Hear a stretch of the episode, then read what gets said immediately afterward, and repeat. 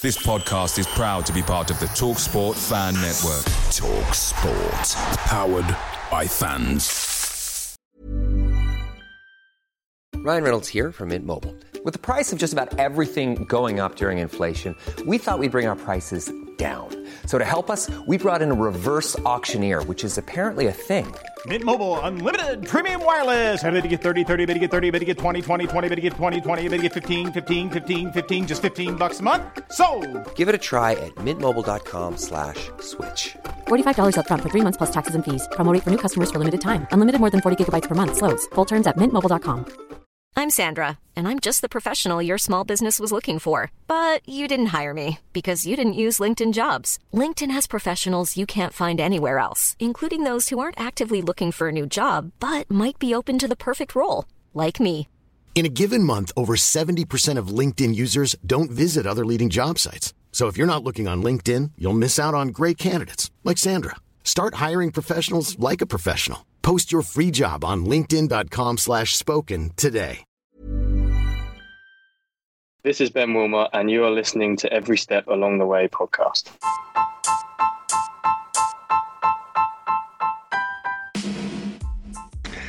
Hello, everybody, and welcome to this very special anniversary milestone 150th episode of Every Step Along the Way. And what, what a result to be reviewing! 1 0 home win against Leeds, live on Sky, of all things, as well, Mark. Doesn't get much better than this, does it? No, it certainly doesn't. And the fact that I was at the stadium uh, means that it actually wasn't live on Sky, so it still doesn't count as winning on Sky because I was at the game, so it doesn't count for me. Uh, but yeah, yeah, hundred percent. Um, I went, I went there and I was confined to a loss. Actually, I'm going to be honest.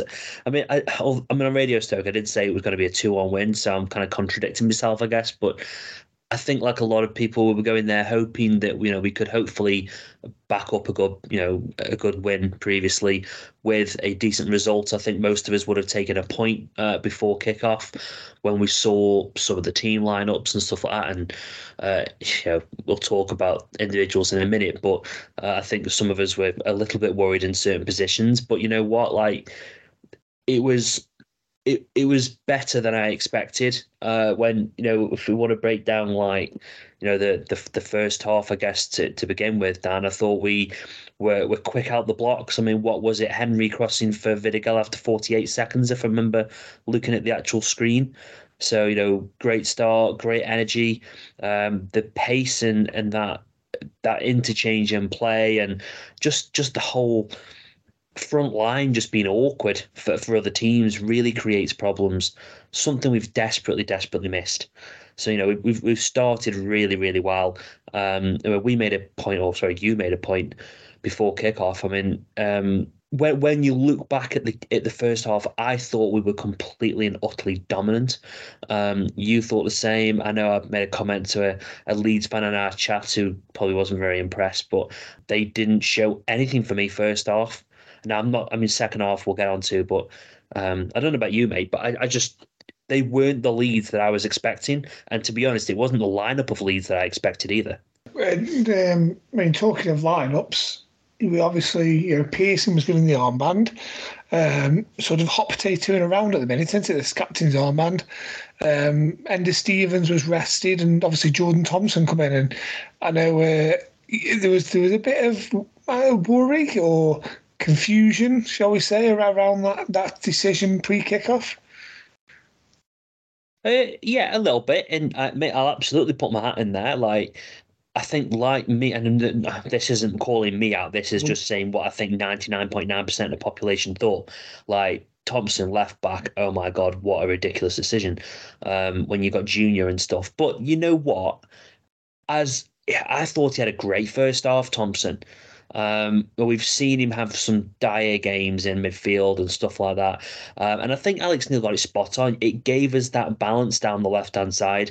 Now, yeah, he was never going to be a Henry, you know, going forward and crossing balls into the box and and all that. That's obviously not going to be what you get from from Thompson. But you've got to give him credit. You know, he he was on the front foot. There was a number of early tackles that came in, and he made sure he got in front of his man and, and sorted them out. He he stamped his authority down that side. Um, so yeah, all credit to Thompson. I think he he showed a lot of us up uh, last night. Now, do I think that means he's a changed man? Absolutely not. But you can't fault the guy's effort for that first half at all. No, I thought he was. Um, yeah, I think it was a bit of an eye raiser when he was named. But uh, yeah, I think actually, like I say, got it spot on. Give a natural, having a natural left footer out there, just like you sort of hinted at there, give us a nice balance, isn't it? Um, as good as Junior's done or Gooch, they are naturally right-footed, and you can't get away from that, can you, when you're playing there? Um, and yeah, I think obviously having two right-footed centre halves as well just nice evens it up. And I think you need at least one left footer in your back four, you? Let's be honest. Um, but yeah, I thought uh, I thought you did well, very well, Jordan Thompson, and um, yeah, I mean, obviously moving sort of into the game, like you sort of said there, you felt Leeds were disappointing in the first half. I must agree. I thought there was no real threat from them. They, they played like a bunch of strangers. And I thought, I don't know how much of that was down to them or how much of it was down to us. I think we were relentless, to be fair. I think we were we were closing down. Uh, we were snappy in the tackle. We were winning it in midfield. And we were always looking forward. And we were being proactive, forward thinking, which is something the manager's been banging on for for months, hasn't he, about how he wants his teams to play. Um, I think these, this was definitely um, a look at what Alex Neil wants the team to play like. And I'm not saying they always cracked it and we're going to be fantastic every week, but I think when he's on about being forward thinking, being positive, being on the front foot, in you know off the ball and on the ball, I think that first half there is you know if he can sort of sit the players down and go, yeah, this is what I'm talking about. Yeah, I was I was literally about to say the same thing. I, we got that pressing game perfect. I think you can't let a team like Leeds. I mean, I still think Leeds will get promoted this season. I just think when they've got some injuries at the minute, when they get everybody back fit, they get everyone back raring, I think they will do extremely well um, this year. Potentially automatics for me alongside Leicester. I think Ipswich will drop off, but um, still, I, again, I do think they're a very good team. We we had the game plan spot on everyone pressed as a unit. You know, you saw it when they had a goal kick. You know, you've got uh, Johnson, Vidigal, and Léris pushed right up, knowing that they would they wouldn't just lump the ball forward. That's not how they play.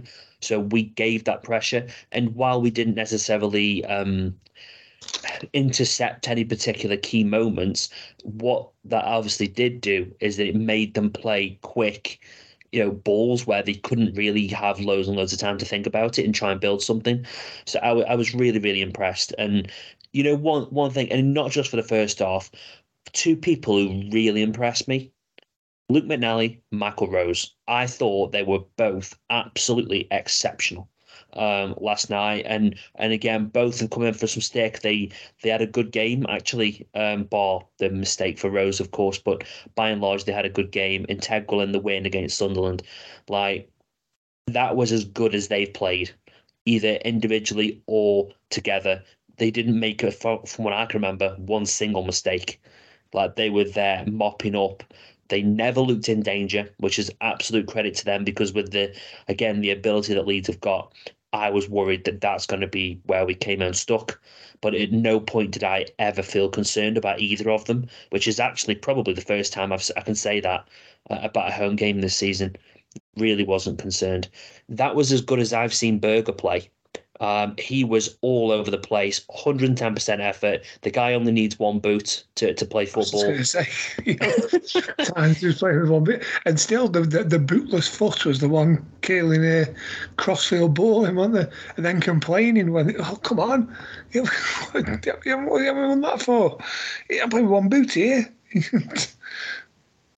Yeah, he was the referee's not going to stop the game because he's lost his boot. I mean, he, as far as the referee's yeah, yeah, I mean, just like, get your bloody boot back on. And, and, and no, I know what you're saying. Yeah, yeah, I think uh, he played he, just, the ball to Vidigal. out. Yeah, he played the ball into Vidigal. I think Vidigal lost the header, and he was like, "Come on, we can win yeah. that." the, the the ref's not going to stop the game till he put his boot on. The ref's going to say, "Luke, you need to figure it out yourself. It's not my problem." Yeah. Um, so I, I, just yeah, I just thought he was he was great. He did not stop. Um, he, he did nothing. I mean, for me, he was man of the match done. And there was a few players out there who could have uh, got that. Léris is another one. What a that guy is just gets better and better. The the one downside for me actually, not was Léris. Léris won everything in the air, and he's got no right to win everything in the air. Sometimes his leap is Ronaldo esque, like he wins it. My problem was was Ryan Mmaee was not getting hardly any of them flick ons, and you could see and you could feel it in the crowd. I'm not sure if it translated at home, but the amount of times, especially in the second half, where it was like yet again, Léris beats his man and Mmaee's nowhere near it, which I think is why Alex Neil brought on, you know, Wesley because he saw that we just that that was coming. That was our game plan. Goal kick straight to Léris. Léris should be flicking it on, and we're giving it straight back to them, and they come at us again. So I think it was as much as people like to criticize Alex Neil. I think spotting that for Ryan and bringing on, you know, Wesley was um, a perfect decision. But uh, I'm getting ahead of myself going to the to the strike force. But yeah, Burger brilliant, Pearson excellent yet again, other than the obvious penalty, which uh, people said he slipped, and in all credit to him, he said that he didn't slip. He uh, made a mistake. Yeah, sort of lost his head a bit for about sixty seconds, didn't he? There was a because they, what you know they were kicking lumps out of him all week, all game. It was as if they were you know, they were thinking, let's get let's get this guy a card, let's get him reacting. You know, he's got short fuse, let's keep digging at him, digging. And he was like, you know, the amount of times he turned to the ref as if say, ref, are you can protect me here and more. And the ref just let things keep going, keep going. And, and eventually, you know, he has got a short fuse and he's going to bite. He's going to go and protect himself, isn't he, if he's not getting any protection off the ref. And uh, I think, yeah, I think he, he's all built up and come to a bit of a head with that penalty because he'd had a tit for tat with Dan James, Ante, who'd left one on him a few seconds earlier. He got you, know, he chased him down. Um, he slung him, literally slung him out the way as he ran past him. Just grabbed him, spun him round, chucked him out the way. Um, and then obviously we won the ball back. There's him and Burger, but sort of tried a little something a bit too intricate in, in that sort of own third of the field.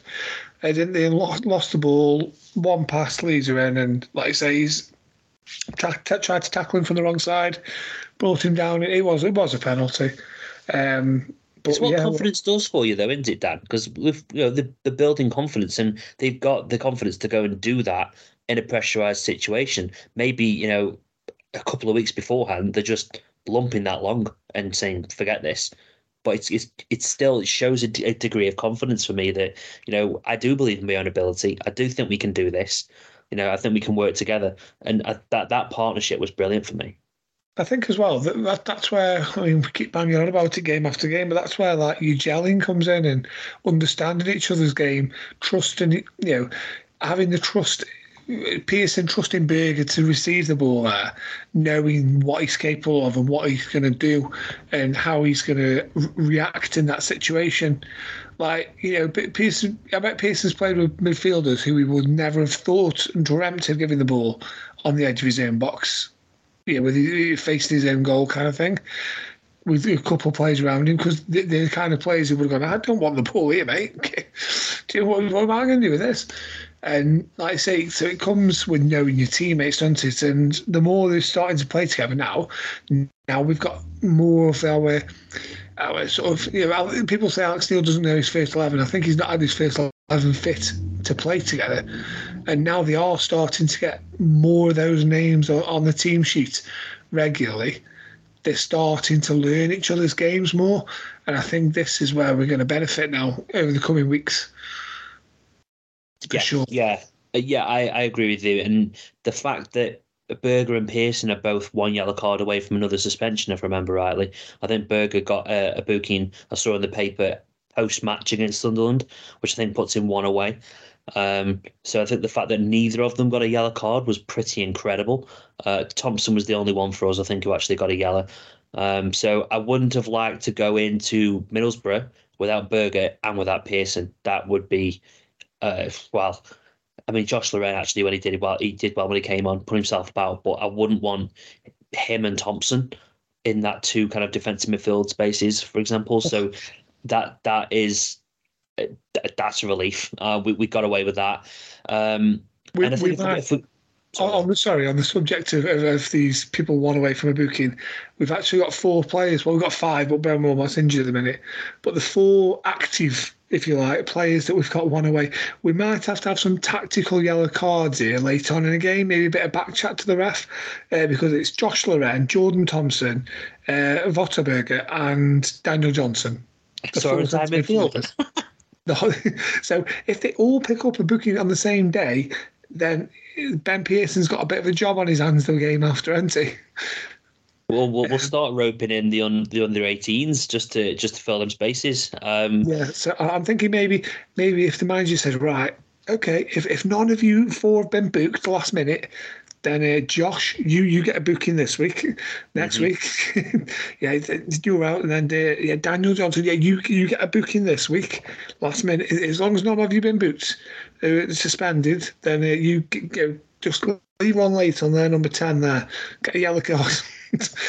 Well, I'd probably argue, Dan, if we're if we're talking about being tactical about it, right? So we'll come probably towards the back end of this just to get thoughts on points. But if we're going to do anything, I think we Middlesbrough's going to be a bloody hard game. I mean, they all are anyway, right? The- the- We've we've beaten fourth and third, so we we can we can beat Middlesbrough. Whether we will is another thing, but we can. But if you think after that, you know, we've got some points and maybe games without being too condescending to the, the opposition. I mean. I if we lost one versus say a Cardiff and another one versus a Blackburn and a QPR, I think there's actually good times to lose them people and and, and wipe that a little bit. So I wouldn't be against that so much, um, but I just don't think we can lose them two or three of them in one game. It would That's be too much to ask. That's just a white. That was just, just yeah. It's pity we couldn't. We pity we were into the situation before we played Leicester away. Just all of you get booked. right, that was right off. Well, who would have gone in central defence if uh, Josh Laurent was was booked, mate? Could be having thought it was some issues. Vidigal. um, yes. Anyway, uh, what did you think of uh, Ryan Mmaee? Out of interest, I, I, I thought he was a bit quieter um, last night, but put himself about still. Yeah, I like him in that final third. I think that's where we need to intro- get him on the ball and in the final third.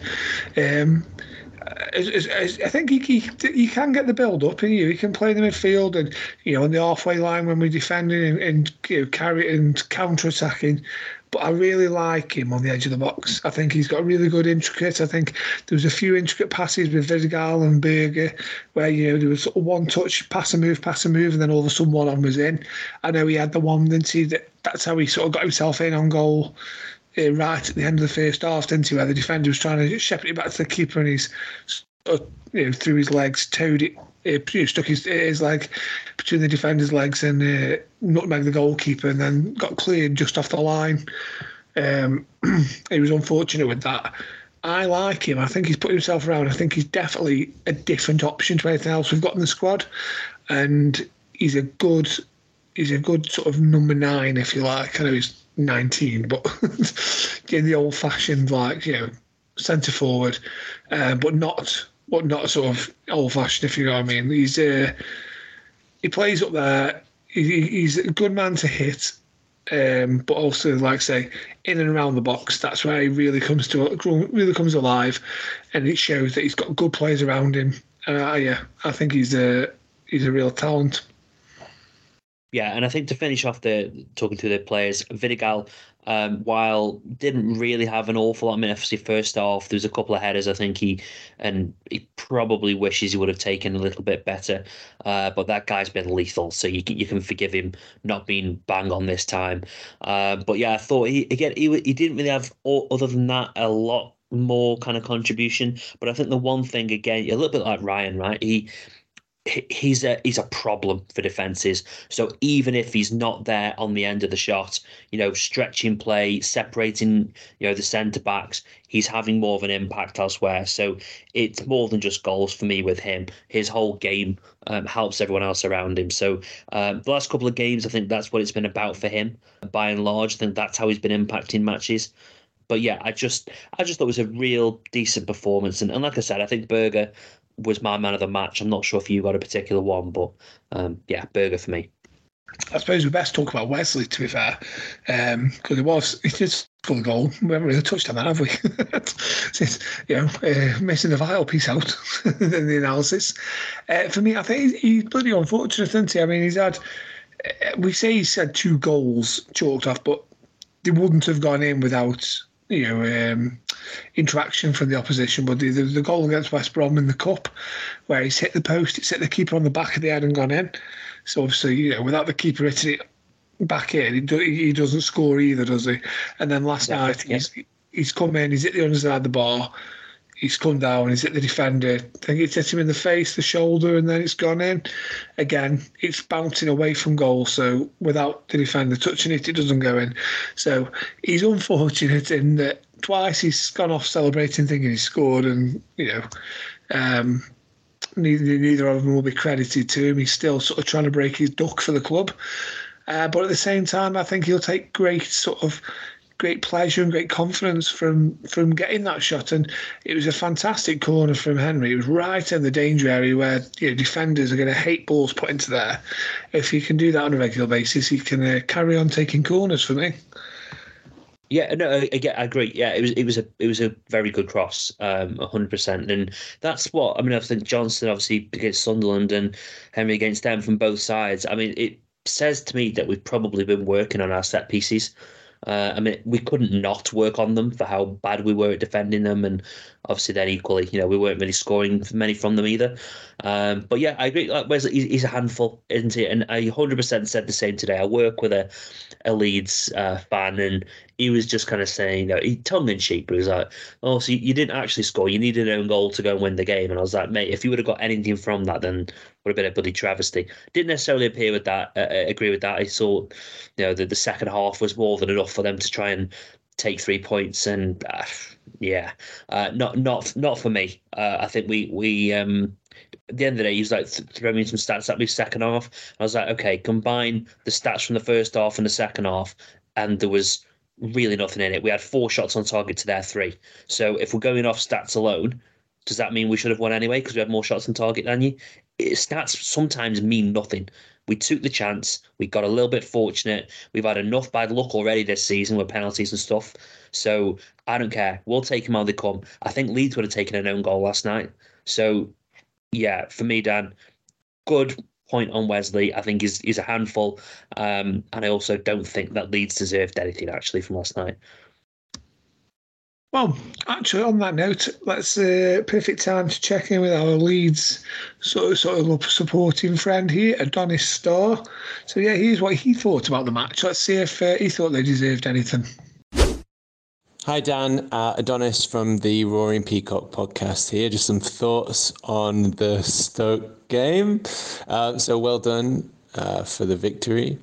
Um, I'm not too bitter. The first half, uh, I thought you guys had more energy than us.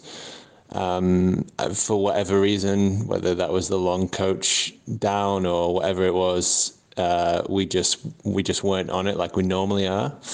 Um, if you look at the expected goals of the first half, they were about equal. It was about 0.5. You guys had 52% possession, so just edging it. And you had more shots. But yeah, as that sort of expected goals tell the story, I felt like your th- most of your shots weren't that threatening.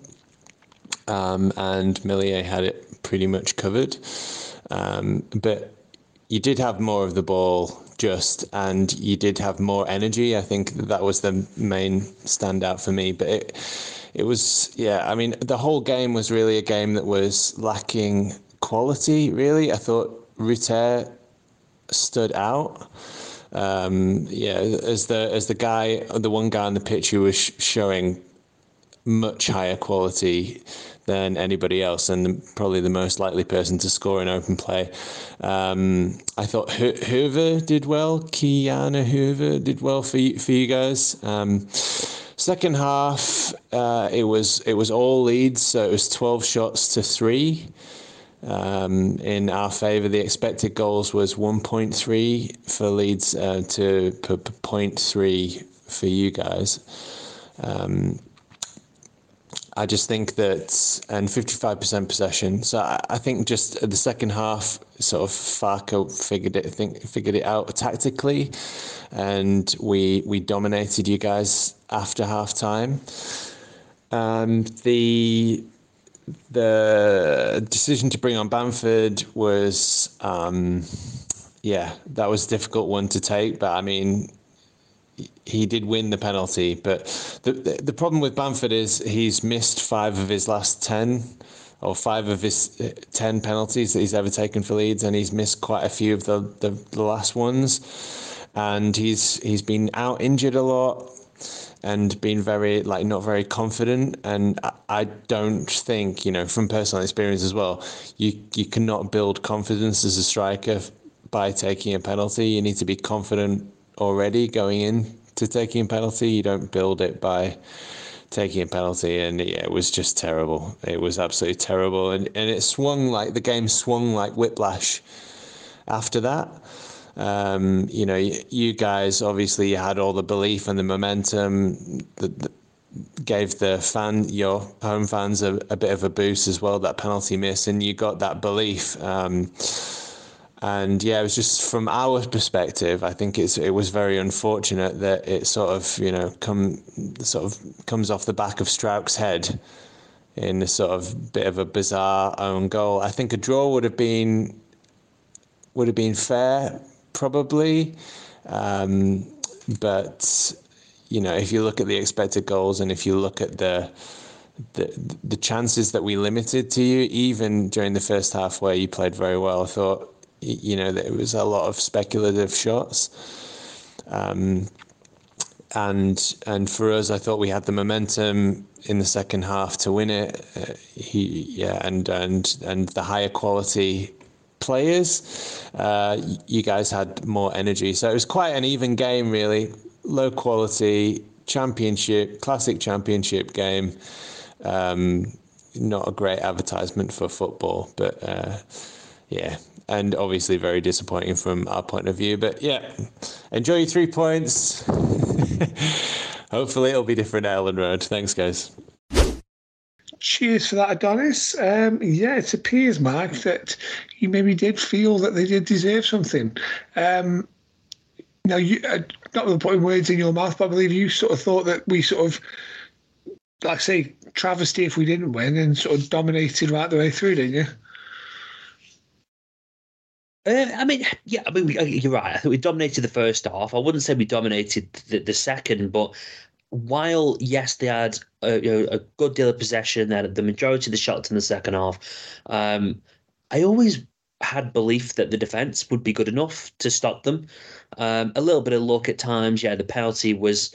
Well, I've I've heard it's still rising. Uh, if I'm honest, I mean it was horrendous. Uh, again, free shot from 12 yards and you put it over like that.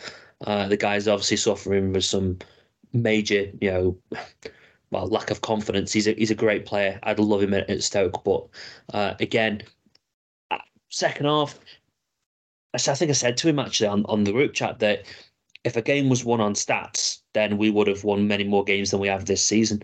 You know, we've had we've had games where we've been dominating possession and we've gone and lost. Does that mean we deserve to win? No, because we didn't take our chances.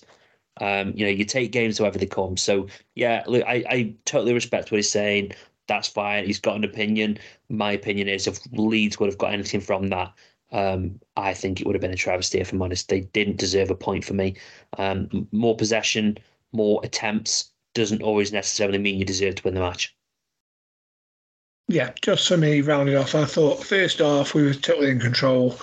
Um, second half, they possibly shaded it in terms of coming forward, you know, trying creating more chances and whatever. But I thought that it was a very good complete performance from Stoke.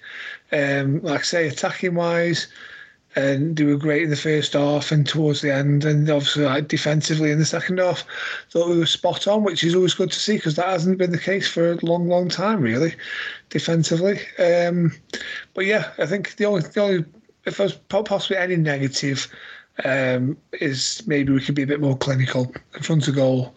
Um, we should probably have gone in front at half time we should have been leading. I think there's any doubt about that. From the chances and the balls and you know, crosses and that they were going in, um, at least one should have ended up in the back of the net. But alas, we did end up, uh, you know, winning the game, so all is well.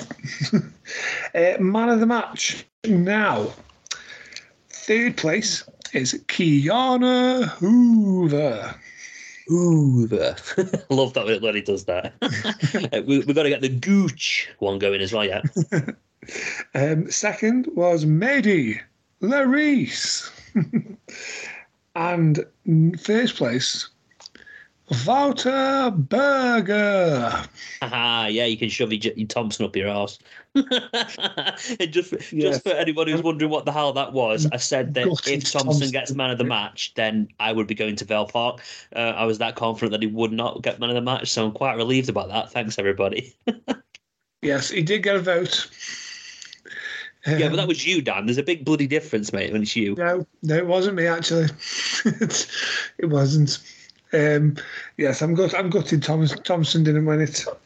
Uh, my vote went in after I saw that there was no chance of winning it, so I thought, well, I may as well go for it. I actually thought it was man of the match. um, but yeah, Burger, the first player to get three man of the matches for us this season in our polls. So uh, yes, well done to him. Does that surprise you that he's uh, nope. got first player now? No, uh, no. I, I, think he's been. I think he's been good overall. Dan, he's had the odd you know, sketchy game, but I think by and large, I think he's been a, a really good impact. But well, it's amazing what a couple of wins and double points and all that business uh, can actually do to these player of the season standings. Because in joint fourth place now, it's Andre Vidigal, who's dropped down a little bit, and Ben Pearson, who's rising right through. They're both on 146 points. Third place is Mehdi Léris with 162. Second place is Wouter Burger on 188, and leading the way still is Mark Travers with 205 points. So he was he had a bit of a gap. He had a bit of a uh, he was about 60 points in front a couple of weeks ago. That's been reduced right down. But yeah, Burger and Léris, uh, and now Ben Pearson as well, sort of charging up these this table, aren't they? Yeah, it's it's getting closer, and I mean, I, I, mean, I think that's a good thing. Like, do we really want one person running away with it? It probably says that there's only one person contributing. So, I think the you know the the closest the it can be, the better. And you know what? We haven't actually mentioned Travers. I think he had a again another decent game. He was coming for every cross. Uh, he he was making obviously some crucial saves. I think he has been a really good signing for us. We desperately needed him, um, and I think I, think I said to you actually I should have mentioned it last week. Bonham in the pre-match warm up, uh, somebody took a shot at him. He went to try and kick the ball and it went through his legs, and I was like, oh, thank God he's not playing. Um, but yeah, Travers deserves a, a mention as well. So, so, we shouldn't miss him out, should we? No. Right, unless you've got anything else you want to add, I think it's time we head into the news. So, under 18s, last week they should be Leicester in the uh, under 18s Premier League League Cup. Guess what? Storm Babette postponed. Uh, rescheduled now for Tuesday, the 14th of November, 7 pm kickoff at Clayton Wood. Uh, so, yeah, so that game off. No good for Mr. Emre Tezgel. Is it trying to get the minutes in to get himself back up to match fitness? uh, having two postponements recently. And this week, just like the first team, the, they're off to Middlesbrough away on Saturday. So uh, yeah, it's a 1 p.m. kickoff at Rockliffe Park. So I've done a bit of done a bit of research, done a bit of you know looking at the old maps and stuff. For anyone who's interested, heading up to Middlesbrough, it's uh, 33 minutes, 19 miles from Rockliffe Park to the Riverside. So yeah, 1 p.m. kickoff and a 3 p.m. kickoff. Uh, yeah, it's half an hour journey. So I don't know if anybody wants, if anyone gets up there early and wants wants to watch. I know the first half an hour or 40 minutes, 45 minutes of of that match before heading over to the Riverside. Uh, yes, the the the, uh, the opportunity is there. But yes, uh, under 21s, they've had no official game last week. Uh, we'll get on to why it's no official game later on. Uh, but yes, but their first game, first proper game in 32 days, it was being played on Monday when we welcome Norwich at home, 7 pm kickoff. That match is at Clayton Wood. Uh, and also the women last week they should have played league leaders Burnley at home, but again the Storm Babette did for that match as well, and that was postponed. And they have no game this weekend, so yeah they're going to have uh, two or three weeks off the women, in between, thanks to the weather last week. Now, Loney review.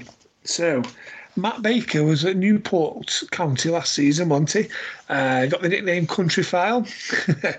um, And obviously, he's gone back out on loan there. He, went, he was injured when he first went back out uh, this season. He's now fit and he started. He's got back into the straight back into the team there. Um, I think they're sort of playing him as many minutes as he can do, bringing him off and building his fitness up.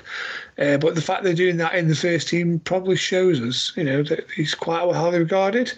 Anyway, this is our sort of feedback that we've got from the, the Newport camp. So have a listen to how Matt's getting on. Da or podlediad 1912 Exiles. Good afternoon from the 1912 Exiles podcast. I've been asked to give you a bit of an update on Matt Baker, aka Country File, since he came back to Newport County on loan towards the end of the transfer window. A little bit of context, I suppose. Two things to mention. Firstly, obviously, we had him on loan for the second half of last season. It took him a little while to find his form, but he really developed extremely well during those last few months under our manager, Graham Coughlan, himself, of course, a former centre half. And I think many of us really hoped that we would see Countryfile come back to County, but perhaps didn't expect it to happen. But um, Countryfile, along with Adam Lewis, who we had on loan from Liverpool last season, both took the decision that even though they could maybe try and engineer a, a move higher up the league, they wanted to come back to County in the fourth division because they felt that getting first team football under a manager who knew their strengths and weaknesses and was invested in their development was a better choice. So we were delighted to see him uh, re sign, although clearly we re-signed him knowing that he was in the middle of a, a, lengthy layoff due to injury, and so it's only been the last couple of weeks that we've um, seen him return. The other important contextualizing factor is that Newport County are dreadful this season. We knew we would be battling against relegation. Um, the fourth division is really strong this year. There's a lot of clubs like your Wrexhams, your Notts counties um, who are throwing money about the place. And for County, uh, Newport County, just keeping our head above water this season, staying clear of the relegation zone will probably be enough. Um, we have the lowest budget in the whole of the Football League. Um, and yeah, poor Graham Coughlan is trying to make a silk purse out of a sow's ear in terms of the players he's got available. So poor old Country File is coming into a team who are low on confidence, low on form, and uh, yeah, he's been thrown in at the deep end. You know, we, we, probably would have liked to have waited a bit longer to have brought him back from his injury spell, but um, yeah, he's found himself called upon already when we re-signed him, I think most of us expected him to feature as a, a centre back, um, either in a back four or a back five. Uh, his first couple of starts have actually been as a defensive holding midfielder, which I quite like. Um, it wasn't what we expected from him, but he's a bit taller, perhaps, than some of our uh, midfielders. We, have got quite a short squad overall, so he's brought a bit of extra height and physicality, which again is something we lack.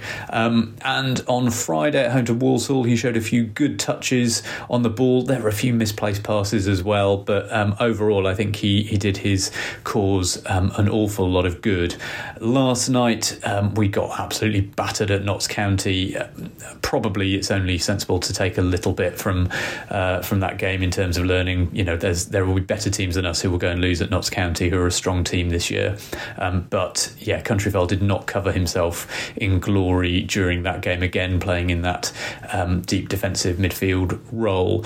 I think the expectation is he is going to be an important part of um, the squad that will hopefully keep us up this season. Whether he ends up playing as a central defensive midfielder or as a centre half, I think long term we'll we'll wait to see what happens with that. But um, I would expect him to start probably twenty odd games between now and, and, the end of the season, or certainly feature in twenty odd games between now and the end of the season. Um, his development pathway seems to be very good. He is, has impressed everyone with how he's gone about things at County. He is showing improvement. You know, he's not the finished article yet by by a long stretch, but I think the experience he will gain by having um, yeah a second season at county under Coco will really benefit him. He's you know part of the the Wales setup as well. Um, I think he's a, a, young man who's going places.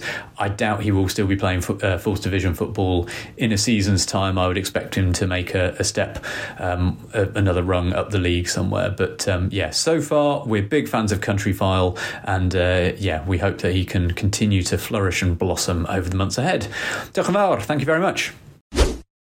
Brilliant. Thank you for that. And yeah, let's hope that his fitness improves and his, um, like I say, his performances go from strength to strength. Uh, it's, it's, it's, probably ironic that if he'd have stuck around, stuck around, he may have got himself a game or two being a centre half. um, so yeah, it's, it's like I say, under he's under captain now under 21s, anti under 18s. So he's got you know he's, he's got leadership qualities as well, and there's you know, possibly a player in there. Let's uh, let's hope he keeps progressing well. I mean, I hope uh, so, Dan, because I, I, said to you last week, right, that when we think about you know young players coming through, I think we've always generally had a you know a a young centre back, at least one. Like we I think we've probably been a bit spoilt. You know, Nathan Collins and Souttar and, and people like that. We've been very spoilt I'd say, the last few years. Yeah, a Taylor, exactly. So I think the thing I said to you last week is, you know, we take these people out of the equation that we've got in the first team now. Have we really got anyone in the youth ranks that is even coming close uh, to to kind of challenging? And I think for me, the answer is nowhere near. Um, so yeah, I, I, guess really, I'm interested to see what happens with Baker. Uh, he's only what I think he's 20 years old. Um, I think he's 21, maybe, uh, kind of early early next year. So if that is the case, then I think he as a player will probably want to start discovering where he sits in that pecking order.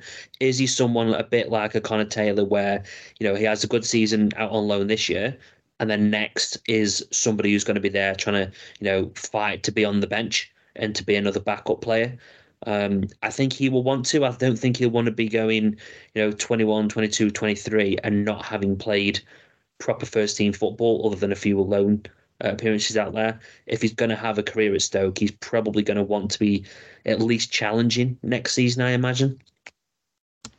Yeah, I think it all depends on the progression of the club as well, doesn't it? If we are, yeah, yeah if, if we are still mulling around in the bottom third of this championship, I think it's a lot easier to get inside than than if we are, uh, you know, top six, top eight, or heaven forbid, promoted. then it becomes a whole different ball game, doesn't it, for youngsters trying to get through. Um, yeah, I think we can do a Loney review without mentioning Lewis Macari's goal last weekend. Did you see his sort of first sort of professional goal at Notts County? Yeah, it wasn't a bad tap in, was it? yeah, just to win the game later on. You stick it in the top corner from was it twenty five yards. Um, but yeah, fantastic. Well done to her. Again, another one who can play centre half. He's out on loan. Um, yeah, now you just mentioned about us having no one really in the youth ranks, centre back who's sort of you know coming through and put eyes on him and stuff. So this week we've actually given a contract to a certain Freddie Anderson, son of Viv Anderson, former England international. Um, signed him from Man City in the summer. Obviously, been there for I think it was seven years. He's been at Man City. He's either seven or nine. Um, and obviously he's come in. He's been fantastic. 16 years old he was, fantastic. Uh, under 18s, gone into the under 21 side. And this this week he's turned 17 on his 17th birthday. Stoke have uh, stuck a professional contract in front of him and said, uh, sign this lad. So he looks like, all, all being well, is, is maybe the next one off the uh, conveyor belt. Well, it's got some caliber behind him. You don't, you know, you don't have that that background with without some potential. Um, again, long, long way to go. So it'd be interesting to see whether he goes out on loan next season obviously with him being obviously legally able to to do so. Um, so I think it'd be interesting to see what level he goes to. I imagine we'll probably want to get him into a maybe a League Two uh, to begin with. That's normally a good baptism of fire uh, for for a lot of young players. Uh, maybe we'll look at our normal stomping grounds as well. Maybe so, you know the I mean, the Walsalls of this world. Uh, wouldn't be surprised. We seem to have good ties with them. Uh, Burton, um, certainly not Port Vale, mind you. Wrexham, not too far. I was thinking Wrexham. I'm thinking, will they will they feel with the money they've got that they might be a little bit above him? I mean, I don't know. You never know, you? Uh, but either, either way, yeah, we've we've got some good ties, so I think we need to to use them to the best. Of Bristol Rovers, I mean, they they love a good centre back. Sacked Joey Barton today, though, haven't they? It doesn't matter. well, wherever Joey Barton goes next, how about that? Yeah, um, yeah. I think, like I say, he's uh, hopefully he's going to come good. And obviously, during the fine his, recent history of Stoke players having ex-professional footballer dads, add another one to the list. Uh, other news. So we've Ciaran Clark. Now, I said, didn't I, the under 21s uh, hadn't played a proper, inverted commas, game. They What they did, they played a behind closed doors friendly against Derby this week, uh, which was basically just to give them all a bit of a fitness uh, boost ahead of getting back to league action and also give Ciaran Clark an hour. So it's good that he got through an hour's football. He's not didn't get injured. All good, mate. Yeah, I mean, I think I think there's got a lot of potential. We we know, we know, I say potential, but like he's a 20 year old. Um, I, I, mean, as in he's someone who can really challenge that that centre back spot. Uh, it'd be interesting to see whether. I'm guessing he's going to probably start on the bench. I don't think he's going to be able to command a, a starting place to begin with. But uh, again, yeah, you're right. Behind the behind closed doors, uh, get a couple of them under his belt. Maybe he will make the bench. Maybe um, at the weekend. I think I might be a little bit surprised, but yeah, I, I think he is going to be a good body to have around the uh, the ground. So um, yeah, for me, I I think he was a sensible signing, and as long as he gets fit in the next couple of weeks, we'll we'll get some good some good work out of him. I think between now and the end of the season. Yeah. Um, injury, other injury news, courtesy of Pete Smith. Uh, he says that uh, Emre Tezgel still with the under 18s at Stoke uh, working up his fitness before returning to the first team squad. Uh, Tyrese Campbell progressing well and ahead of schedule. Hopefully, uh, his injury isn't as bad as first thought, or at least his recovery is going better than he, they thought it would. Uh, and Lewis Baker is uh, maybe just a couple of weeks away from back in full training now. Um, after his sort of knee operation, as this just before the season got underway, so all promising by the sounds of it. Um, and yes, also mentioned to say that obviously, you know, Stoke Southampton were the uh, dire referee that we had uh, that day, and obviously the uh, the kick off towards the end, Mehdi Léris, uh, when he wasn't happy that uh, Burger, you know, so the foul wasn't given on Burger, got himself a book for dissent, and then there was that, you know, the, all the handbag stuff at full time, weren't there, between them all, where nobody actually had a bit of a fight, but they all just sort of pushed and grabbed at each other for a couple of minutes. Uh, well, Southampton have been fined eight thousand pounds for that, and Stoke have been fined twelve uh, for that little melee and uh, little outburst there. So yeah, it's, it's, pocket change to, to the Coates family in one respect, but it's uh, it's twelve grand off the FFP as well, isn't it? yeah, it makes me wonder whether with scenarios like that, you know, whether they take it out of maybe the players' Christmas budgets, or um, you know, as a way of penalising the players, because the club could sit around and go, "Look, you guys were the idiots. You lot shouldn't have been fighting. Uh, we'll be taking out of this pot of yours." To maybe stop it. I, I, wonder where it comes from, or whether the club just pay it. I, I, don't know. Just, just, just a bit of uh, complete out of interest what they would do. I, I guess we just pay it. do you know what I think? I think when they got back in the change room, Alex Neil patted everyone on the back and said, "I love to see the team spirit. Well done." yeah, I'll give me that over people who don't give a crap and just walk off the pitch and not interested. Hundred percent. Yeah, so I, I don't think they'll punish him at all. I think if anything, they'll they'll tell them uh, they're happy to see it. Like I say, a bit of passion. Um, right, so any other business? A couple of things here. So Thursday, mate, it's the light show. You want to talk about the light show? Uh, I was yes, I was pleasantly surprised. Uh, it was I didn't. It's not usually my kind of thing, but um, yeah, I was, I was, I was well impressed. It was really good. Yeah, I agree. I, I, I was hoping it was going to be good. I mean, obviously, I took Josh uh, with me as well, and um, he, just watching his face, he was mesmerised by it all, and it, it it was really well done. Uh, you know, the syncing of the songs. Uh, I love the projector of the, the the crest onto the pitch. I thought that was a really nice touch as well. I, I, obviously, that hadn't been leaked out because people had only seen it from the outside, all the warming up. Um, they got the music right. I can't remember who it was now. Um, uh, somebody said that it was going to be Sandstorm, and yeah, that was absolutely right. I think the important thing for me with that light show, and I said it today, they're going to have to mix up the music. If it's the same sequence, same music every single week, it's going to be like playing Delilah on over the, the tannoy every single week. It becomes very samey, samey, and people don't give a crap after a few weeks. Um, I hope he doesn't go down that route, but credit to the club. I thought it was really, really good. They nailed it. Did it get the atmosphere better? I don't think it did, but it was fun to watch. So yeah, I, I enjoyed it. I'm sure all the other kids in the stadium loved it. Um, and just seeing all the little the lights from people's cameras going around sounds like a lot of other people enjoyed it too. Yeah, like I say, I think the key there is not to get not to make it too samey into week to week. Um, it'll be interesting. I think things like that as well, though. They're great when you're winning games and you're doing all right. But say maybe in the, in March, if you're still 17th or 18th and you just lost to as don't QPR the weekend before, it's a bit of a different game, isn't it? Everyone's like, "No, look, great light show, wow." yeah, just a little bit. Um, ah, the other bit of any other business is: Have you seen Sam Clucas's comments this week? Yeah, um, very respectful. Actually, Hmm. I didn't, I didn't really expect that. When I heard, oh, Lucas had made a statement, I was like, oh, here we go. this this is him running the length of the pitch next time he plays against us. but no, it wasn't. It wasn't anything like that, was it? Like you say, I was because he sort of doesn't. he- He's not against digging out clubs and opposition. You know, his old supporters uh, when he leaves somewhere.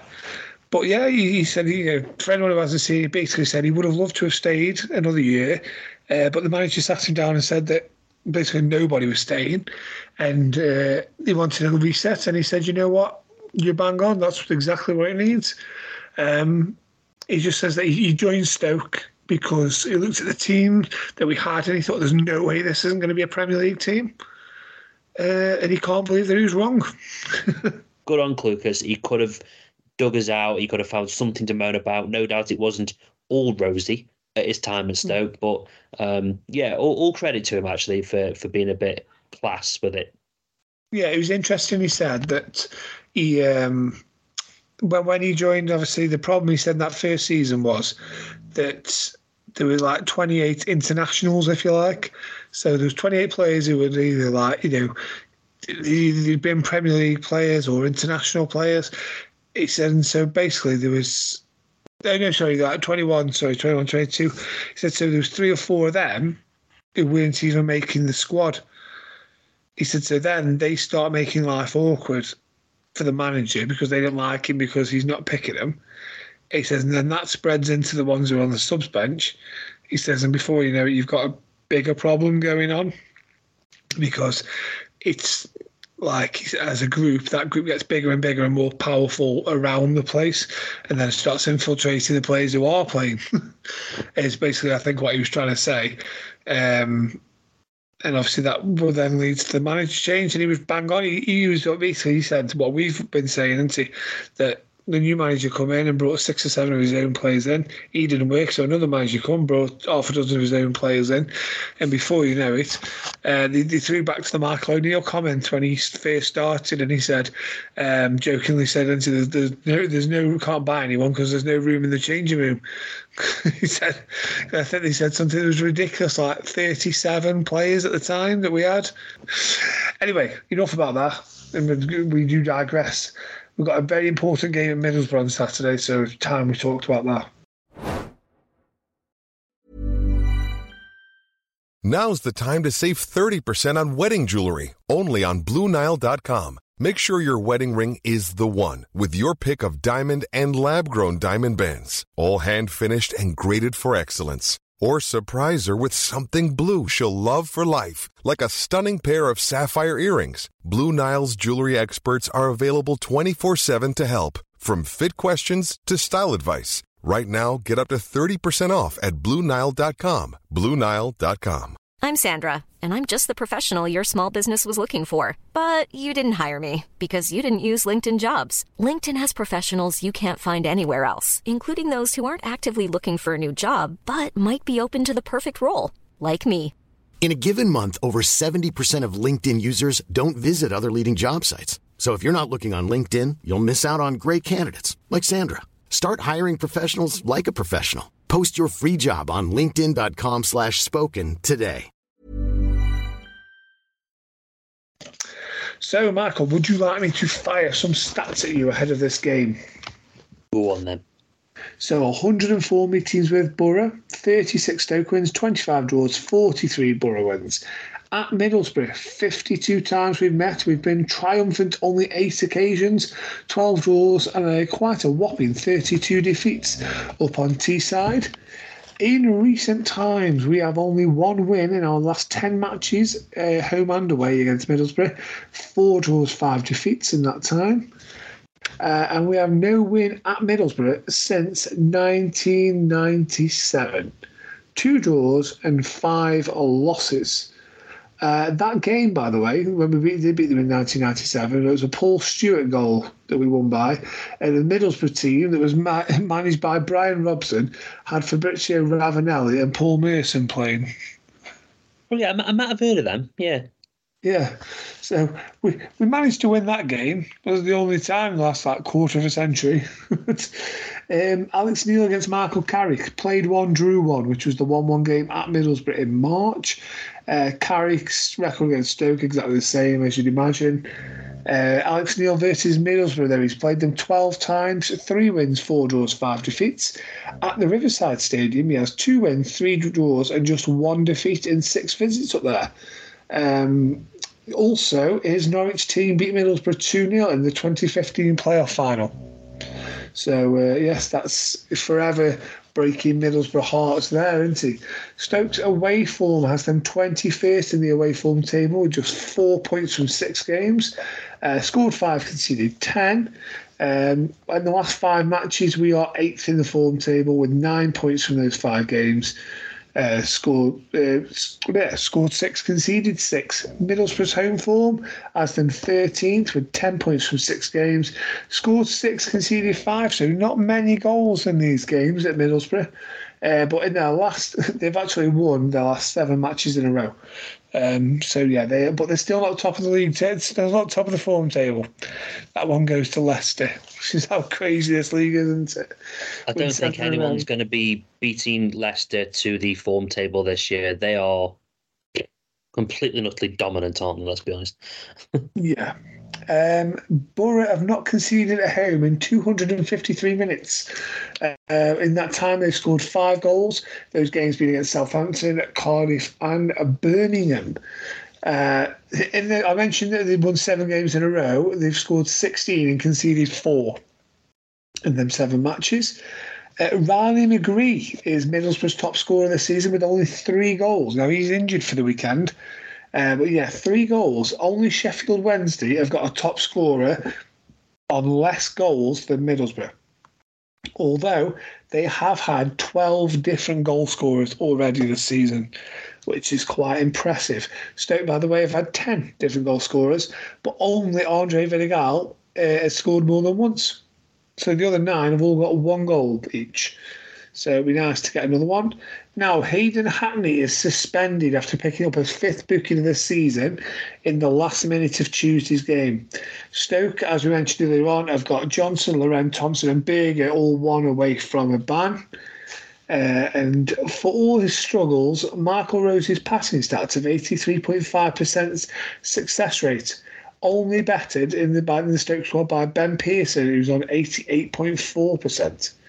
Um, just to put into context, the other centre backs, um, you've got Luke McNally's on 77% and Ben Wilmot on 75% success rate. Um, so yeah, maybe Rose is a better passer of ball than we than we maybe see with our eye or maybe just statistics are lying. I'd say long balls. There was a one last night that he played was an absolute peach. Uh, like long balls, great. Just don't let the guy pass. You know anything less than thirty yard passes, please, and we'll be we'll be okay. Um, how about this? Ben Pearson has seven league yellow cards this season, despite only making 15 fouls all season. So, you know, you just think players' reputation gets them booked. Do, do you think that's a case of that? He gets a yellow card for every other foul he makes. No, I just think that the decisions that in the position that he's in, he's just making the tackles, which are typically last ditch tackles um, or you know really important you know breaks and stuff like that. So I just think that's the nature of his role, which is why when everyone gives him stick for oh Pearson's got another Yalla, I'm like to be honest, that's almost his job. To he's the nature of of what he's doing is going to get him booked. Um, the fact he doesn't get more red cards is quite staggering, actually. Mm. Reminds me of James O'Connor. I remember James O'Connor getting 15 yellow cards twice, two seasons in a row without ever getting sent off. um, but anyway, yes, there is 15 fouls. Is actually less than Burger with 18, Laurent with 19, and Daniel Johnson with 20. Right, referee stats. This is quite simple, really quick one this week. Andrew Kitchen is his name. Uh, this season, he's ref nine games, 22 yellows, one red, three penalties awarded. He's had five home wins, four draws, and not a single away win all season. Uh, has he ever ref Stoke before? The answer is no. Has he ever ref Middlesbrough, Middlesbrough before? The answer is no. Uh, he looks a bit like Nathan Jones, is probably what I can say about him. Um, but he has he's refed 57 EFL League games so far in his career, uh, mainly in League One, League Two. Uh, he's only ever refed twice in the Championship, which uh, interestingly were Plymouth 6, Norwich 2, QPR 1, Swansea 1, both games in September this year. Uh, he also took charge of the All Championship game in the Carabao Cup between Blackburn and Cardiff, which ended 5 2 to Blackburn. So he does like seems like his goals when he gets up to the Championship, doesn't he? Uh, but yeah, there's no no history with either club there. Uh, on this day, no, we have some, we have some good ones on this day, don't we? On this day, Sir Stanley Matthews made his second debut for Stoke Saturday, the 28th of October, 1961. 46 years old. The crowd, the crowd at Stoke for the previous game was less than 9,000. The crowd for this game, do you want to have a guess what it was? 34. 35,974. Quadrupled the crowd. Um, and then obviously Stoke would go on to win promotion at the end of that season. I think Tony Waddington said he brought him back, and it was the finances of bringing him back that helped him build the squad that then went and uh, you know got promotion, stayed up, and, and then obviously had the success that we did in the 60s and 70s. So yes, that, so that's what, what you're that, saying. Sorry, Dan. So what you're saying, we need to bring Phil Jagielka out of out of retirement, um, and that will lead us to promotion. Yeah. I'm, I'm not sure he's going to put twenty seven thousand on the gate. Oh, okay. No offense, Phil. um, yeah. So, what are you thinking, mate? I mean, do you want to have a listen to uh, Graham and our Middlesbrough sporting friend Johnny before we we uh, have our views? Yeah, go for it.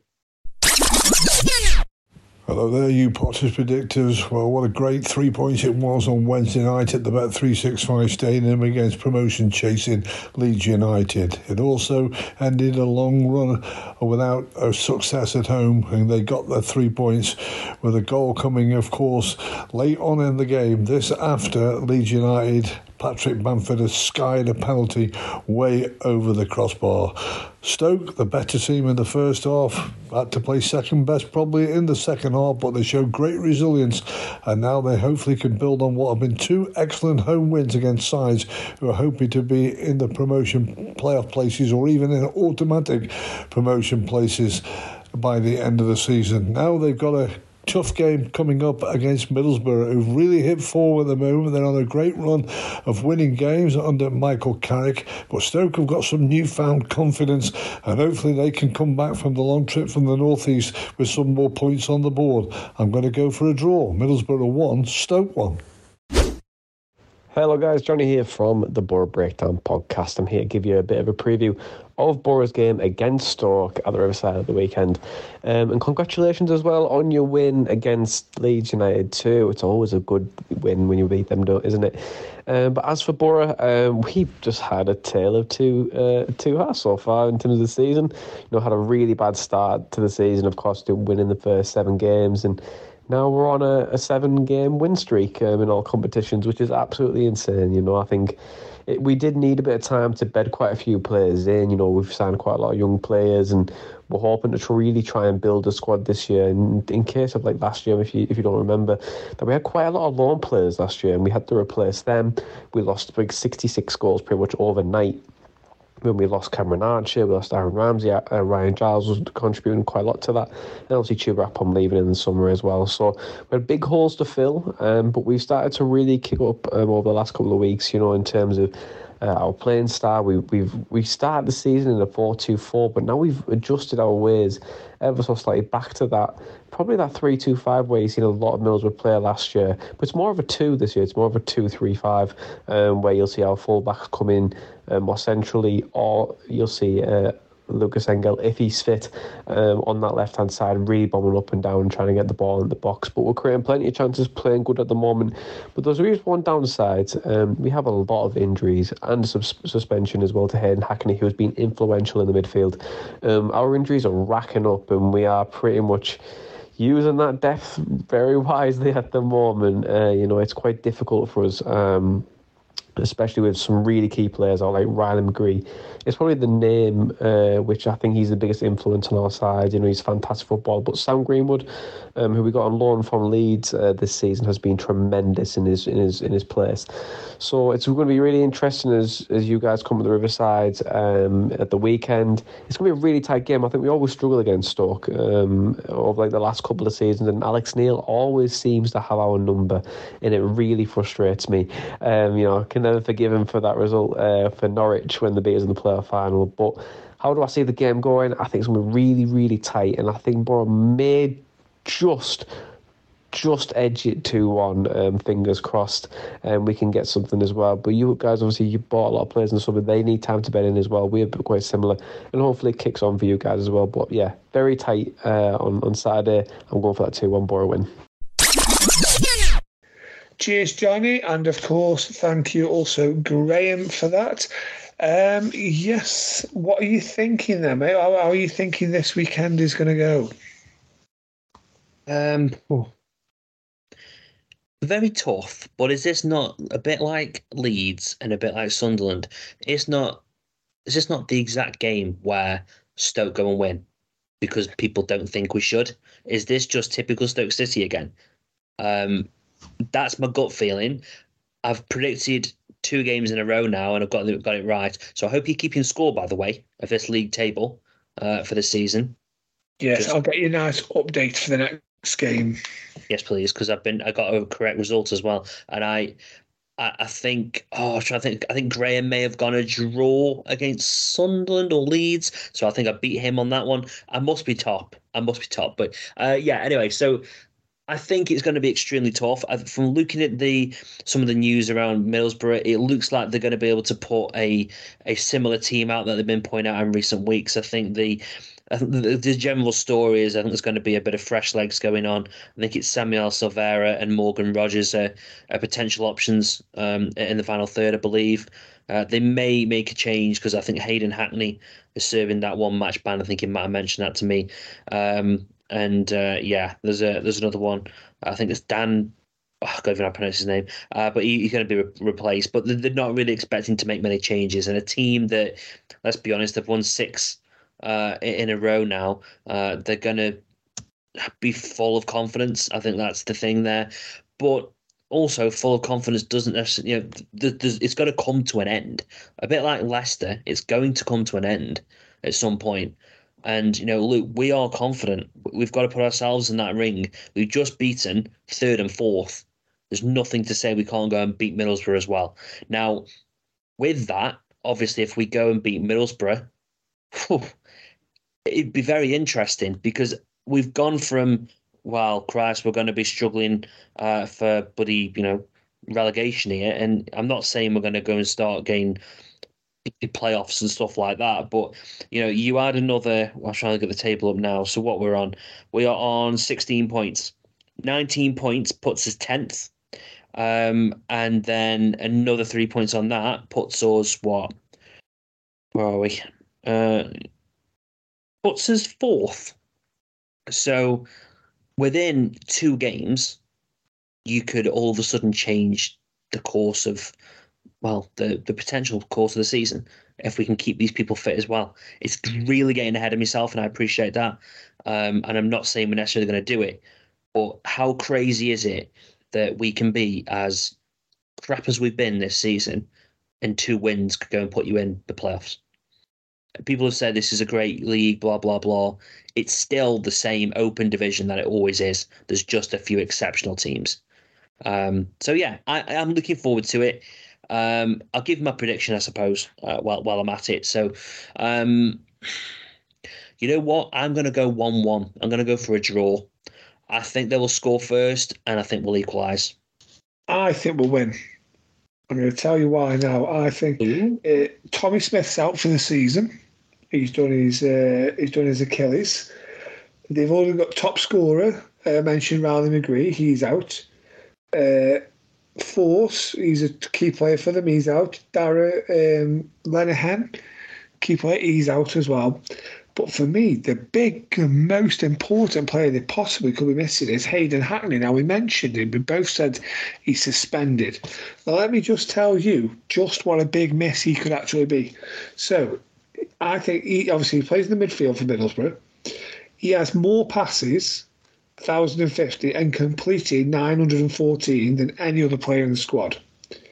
The key, though, is that he has made 120 passes into the final third. The next most out of anyone in the Middlesbrough squad is Jonny Howson with 51.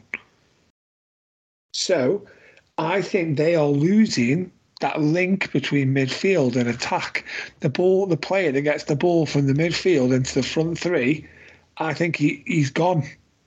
He, he's the one who does it. Do you know what I mean? He's the guy. He's also done more switches um, of anyone in the squad by far, more than double anyone else. So I think he's the one they give the ball to and spread the you know spread the play, get the ball into the, the front lads. And I think without him there, who's going to be doing that job for them? And it may be that they struggle to get the ball forward quick enough or accurately enough, and I think they're really going to miss him. Uh, but it's not even his on. He's um, it's not even his on the ball stuff as well. Uh, he's also made more tackles and blocks than any other player, so he's pretty much you know, key defensive and key sort of attacking midfielder for them. So I think he's going to be a massive loss. Hackney, I think they're going to leave a big hole in the, in the mid, Middlesbrough midfield just at the time when our midfield seems to be clicking and um, you know just just working as, as a unit now, and they've all sort of know their own jobs.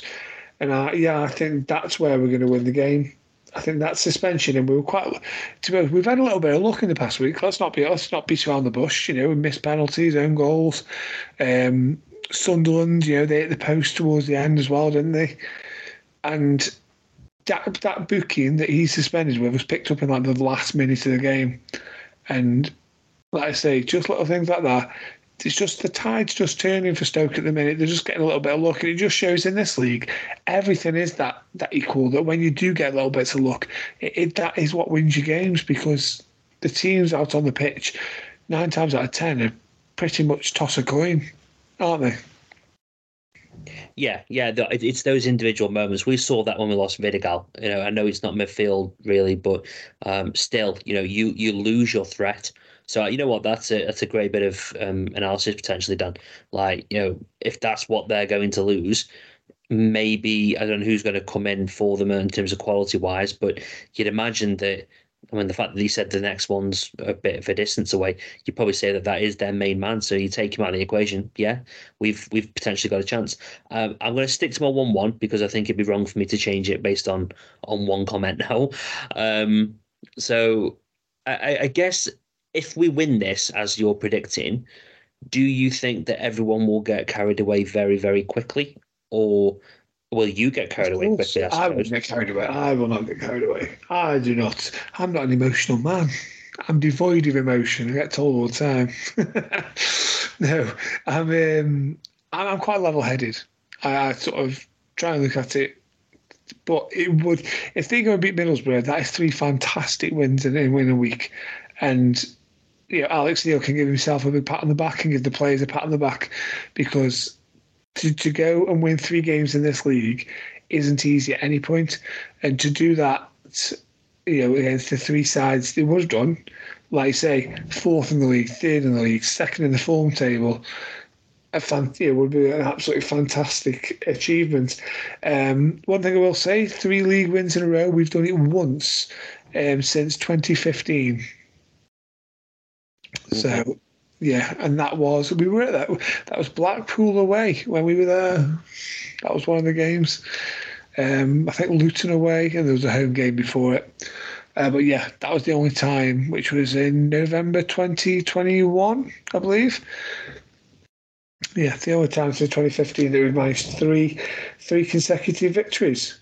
Um, one thing I will say, we've had Joe, we, we've had 22, 22 times this season that we've pressed and won the ball like high up off the opposition defence, and not once have we managed to turn that into a goal yet. So surely, you know, we we we due uh, do you, think that, do you think that's to do with the fact that we haven't had Vidigal or Mmaee available for most of the season? Do you think, like, you know, if, if we'd have had those two more clinical finishes, shall we say, available, then we probably would have taken advantage of some of those winning the ball in dangerous areas? Um, mm, possibly. Uh, I think we've impressed you really well though up there. I think it'd be probably harsh on the players that have that have been there. For honest with you, I think Daniel Johnson's been pressing really well. Um, I mean, Juno strangely had a couple of chances, did really well, and has been missing for a couple of games. I don't know. I I think we've been doing pretty decent at that, Dan. I think it's just been other teams have been able to get past us um, in in those moments rather than us necessarily being a personnel thing. Um, so yeah, I I wouldn't read too much into it personally. Well, Hopefully, we can uh, find the net in one of those situations soon. Um, one other thing to notice as well, you, you I don't know if we're there to bump up the, these uh, statistics for this team, uh, but we we've conceded seven goals from set pieces this season, which is a league high. Uh, five away from home, which is also a league high. Uh, Middlesbrough, though, have only scored twice off set pieces all season. So, is it a good thing that they aren't uh, great at, at, converting set pieces, or have they just been waiting for Stoke to rock into town to boost their number up a bit? Uh, I think the answer to that is we've been practicing our set pieces, and I think the last couple of games we've um, we've done really well. Actually, I think we've probably only really can, can, kind of conceded one key opportunity from set pieces, but I think we've really really turned it around, and I think you know a large part of that is Trevor's having to to come out and take some pressure off his defence as well. Do you think that's having a settled midfield and a settled centre backs as well? Um, it certainly helps that they, they know their role. Uh, it helps that Josh Laurent's been dropped as well because he's great at losing his man in, in, in the, the defensive positions. Um, that's a bit harsh, isn't it? um, but yeah, it, it, we just need to give Marco Rose a post tomorrow now, don't we? We we do, we do, yeah. uh, but no, yeah, of course, continuity is always going to be a good thing. It's never a bad thing. Um, so yeah, it's probably got a part to play. And on that note, I'm going to give you my team. And continuity is the order of the day in the defence and midfield. So I've got Travers in goal. I've got Hoever, McNally, Rose all retain, retaining their places. And Enda Stevens is going to come back in at left back. I think he was only rested on the Wednesday. I don't think he was dropped at all. I think it was just a case of he'd had a long time out injured, uh, quite a few weeks. And the managers obviously knew we got three games and he was just making, didn't want to put too much on him in one go. Um, Same defence here, Dan we will get to more about resting players after long injuries in a minute. Um, Pearson, Burger, Johnson in midfield. Those yours midfield similar? Uh, It would have been my only. The only thing I think he might do, I think he could drop Johnson, only be to rest him. I think he's had a very very busy few weeks. I would not be surprised if Laurent comes in uh, for him. I wouldn't personally do that change myself. I would rather have a, a Juno or, or some someone a bit more um, pacey who can play that free role. I don't think Josh is the best man, but maybe if Josh was to drop back with Pearson a bit more, Burger could be that that man potentially. Um, but I wouldn't be surprised if Johnson does get rested. Actually, Mm, I I just thought with the um, we're mentioning as well about Hackney being out for them and then maybe searching for something in midfield and not being 100% sure about who's going to be taking up that role that he's obviously key to doing.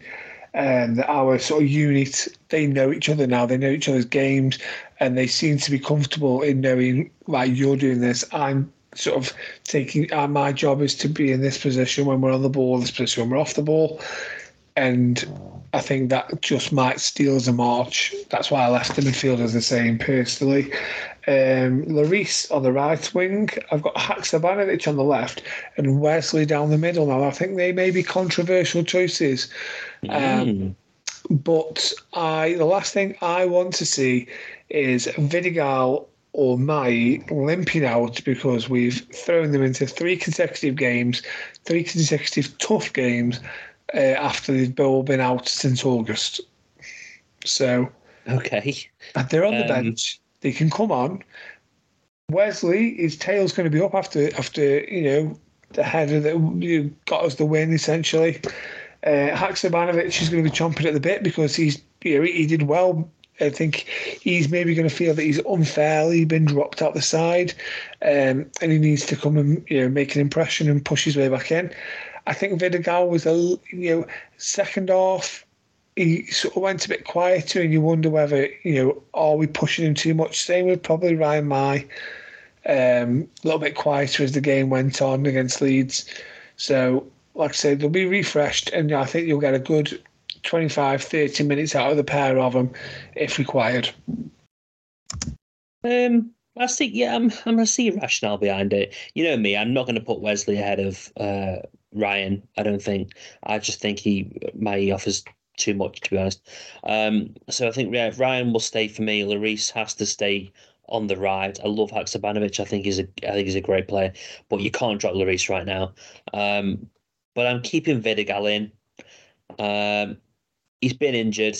He's coming back. I still think he's going to need a bit more, you know, getting back up to speed again. Um, he, he looks pretty good at, anyway, to be honest. But I, I think he'll he'll get Vidigal on, and I'm very much of the nature of like let's get let's get Vidigal starting. If we can get ourselves in a position where we go and win the game, we can take him and, re- and rest him later on in the match. Let's try and win the match first, and then we can take people off. Uh, but I get I get your reasoning. No, subs we don't usually hang on too much to, but you know, it's just amazing what difference a couple of weeks can do. Uh, my bench is Bonham, Gooch, uh, Jun Ho, Lowe, Mmaee, Vidigal, Thompson, Laurent, and Clark. Is there anyone you can notice who's missing off that bench? There's no junior Tchamadeu. Okay. I know, and I'm like, I sat here, I was like, what can I do? And I thought, well, obviously we need a goalkeeper for Bonham. Obviously we need a striker, so that's Lowe. Mmaee, uh, Lowe and Mmaee strikers. I want two of them on the bench. Thompson, the red midfielders, fair enough. Clark's your only centre half. So Gooch is a bit of a utility man, can play anywhere. Bae's a nice attacking player I've coming on. And I was like, well, what am I going to do? Obviously, how, how can I fit a junior in? And I thought, you know what, you might just be the unlucky guy here who, you know, because obviously, like I say, Gooch can play forward, in defence, midfield, attacking, you can play anywhere. That it's like, well, we can do without Junior because we've got Gooch, and the others all offer a bit of something off the bench in different scenarios. Um, so yeah, as, as, much as I'd really, as much as I love Junior, uh, I think he, he, he might be the unfortunate sacrificial lamb. Mm, only so many spaces. Yeah, okay. Fair enough. As you said, though, what what a difference a couple of weeks makes. It's a very strong bench versus having to shove some really young players who have never played a, a professional game for us before onto there. So, yeah, just just a few weeks and we're, we're looking stronger already.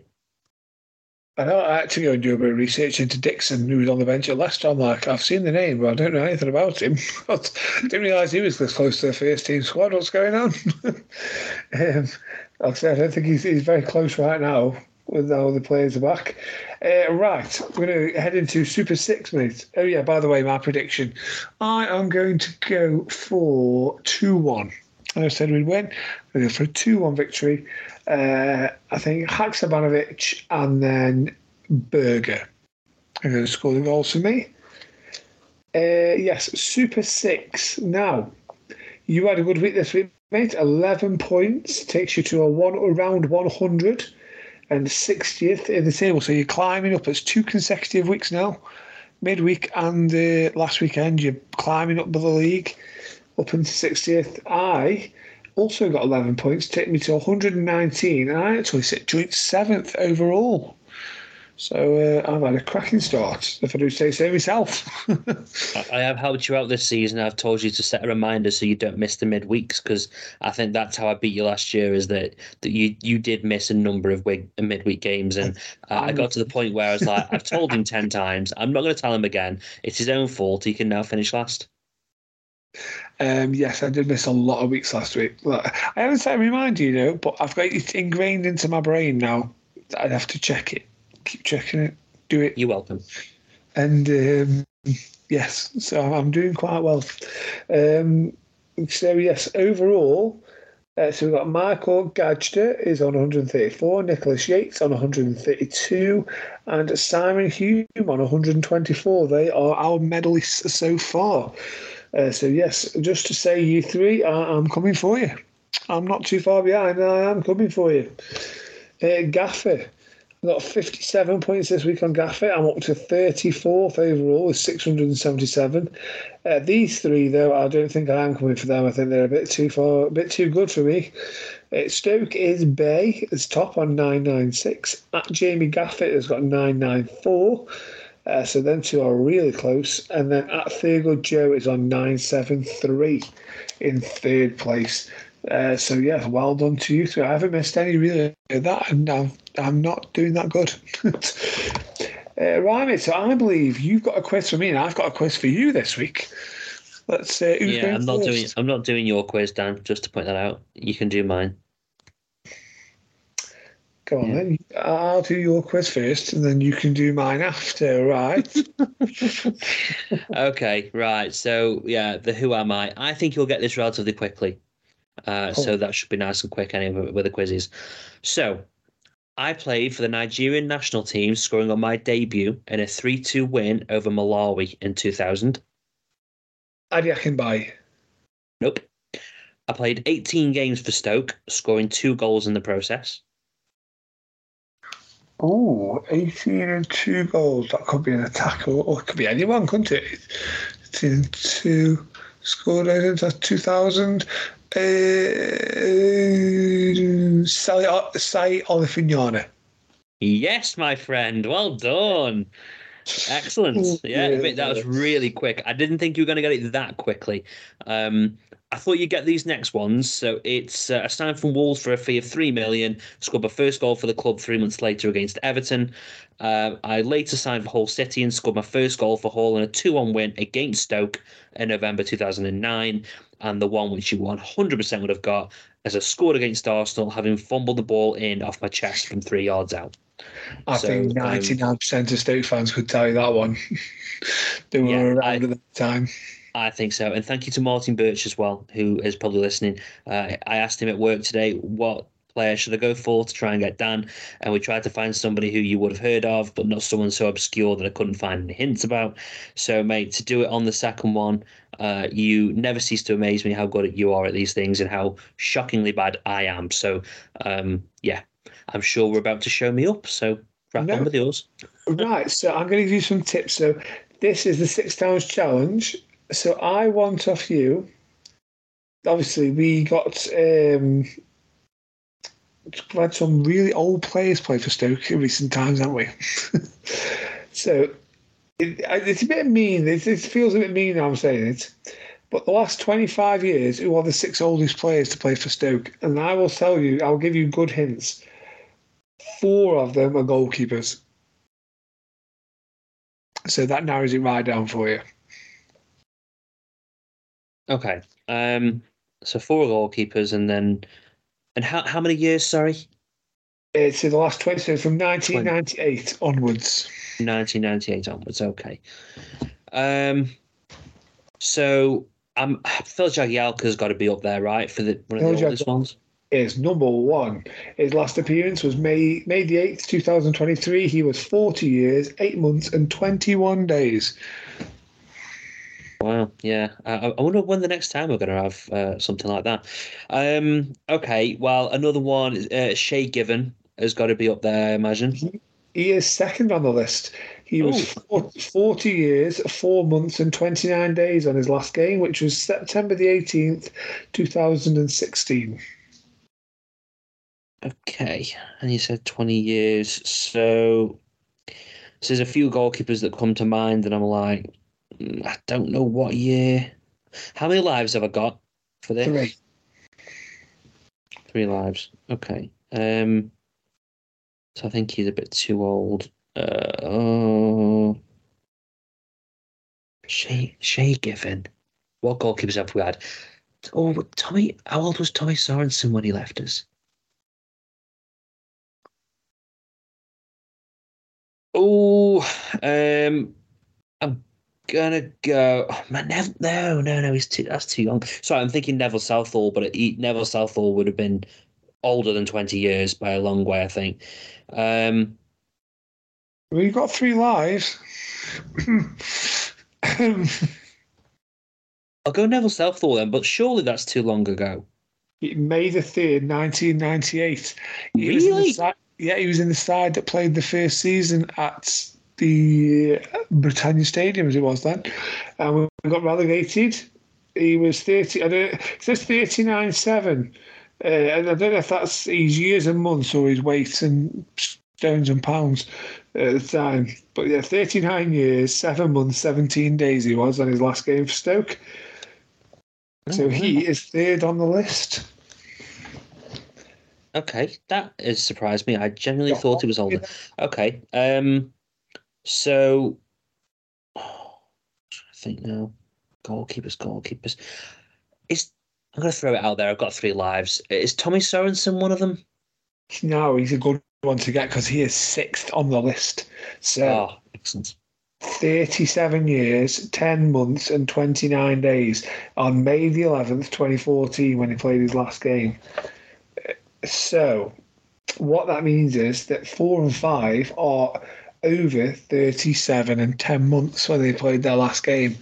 So, that, now you know what kind of ballpark you're looking at. Oh, I wonder if that's a bit of a. Oh, okay, right, okay. What about Lee Grant? He stayed with us towards the back end of his career. No, Lee Grant. I've got the top 12 here. Lee Grant doesn't make the top 12. Uh, I think he was about 34, I reckon. Right, okay. We went and joined um, Manchester United, and he had about three years there. Yeah. Um. Oh, Ed de Goey. Boy, now he is your last goalkeeper on the top six. He's in Oh. fourth place. 39 years, one month, and eight days. His last game was January 28th, 2006. So you got one more to go. Oh, the John Rudge interview just came back to my head when we were talking about Ed de Goey. Um, okay, and this isn't a goalkeeper now, right? No. Oh, okay, right. Oh, You Jesus. absolutely kick yourself if you do not get it. You've got two lives. Um, and he's going to be around the 36, 37 years old range. Yeah, so Tommy Sorensen was 37, 10, 29. Ed de Goey was 39, 1 and 8. And it's between the, he's in between those two. Wow, there's so many people that can be. Um. Oh, I would no, no, no, no. Not no. I was, I was going to say Glenn Whelan, but he wasn't that old when he left us. Okay, right. So Oh my God! It's gotta be. It's gotta be Peter Crouch, hasn't it? It is Peter Crouch. Yes. Come on. It's 87 years, 11 months, 27 days. His last game was January 26, 2019. Yes, well done. Done it with two lives to spare. That's Uh, better than previous weeks. Come on. The other seven to twelve, just just to, just for a bit of interest for you, mate. Andy Lonergan was seventh. I'm like, I'm good job he wasn't in the top six. I was going to say. uh, Carlo Nash was eighth. Oh, Nash. Okay. Yeah. about this one? Burker Christensen, ninth. Remember him? I wouldn't. I wouldn't have gone for him though. No. All goalkeepers, aren't they? The Seven, eight, nine. Yeah. Uh, tenth is Rory Delap. Hmm. Yeah. Uh, Eleventh, Steve Guppy, Right. and twelve, Tony Dorigo. There you go. Jesus Christ. Yeah. Okay. So, Mate, uh, I, I'm well happy with at that. Yes, well done. You have conquered the Six Towns Challenge. Hey, there you go, Martin. If you're listening, that's that. I told you I'd do it.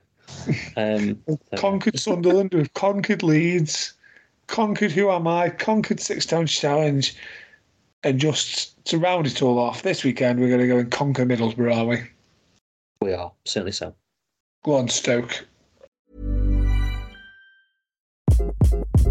Hi, this is Craig Robinson from Ways to Win, and support for this podcast comes from Invesco QQQ. Invesco QQQ is proud to sponsor this episode and even prouder to provide access to innovation for the last 25 years. Basketball has had innovations over the years too. We're seeing the game played in new ways every day. Learn more at Invesco.com slash QQQ. Let's rethink possibility. Invesco Distributors, Inc. This podcast is proud to be part of the TalkSport Fan Network. Talk Sport. Powered by fans.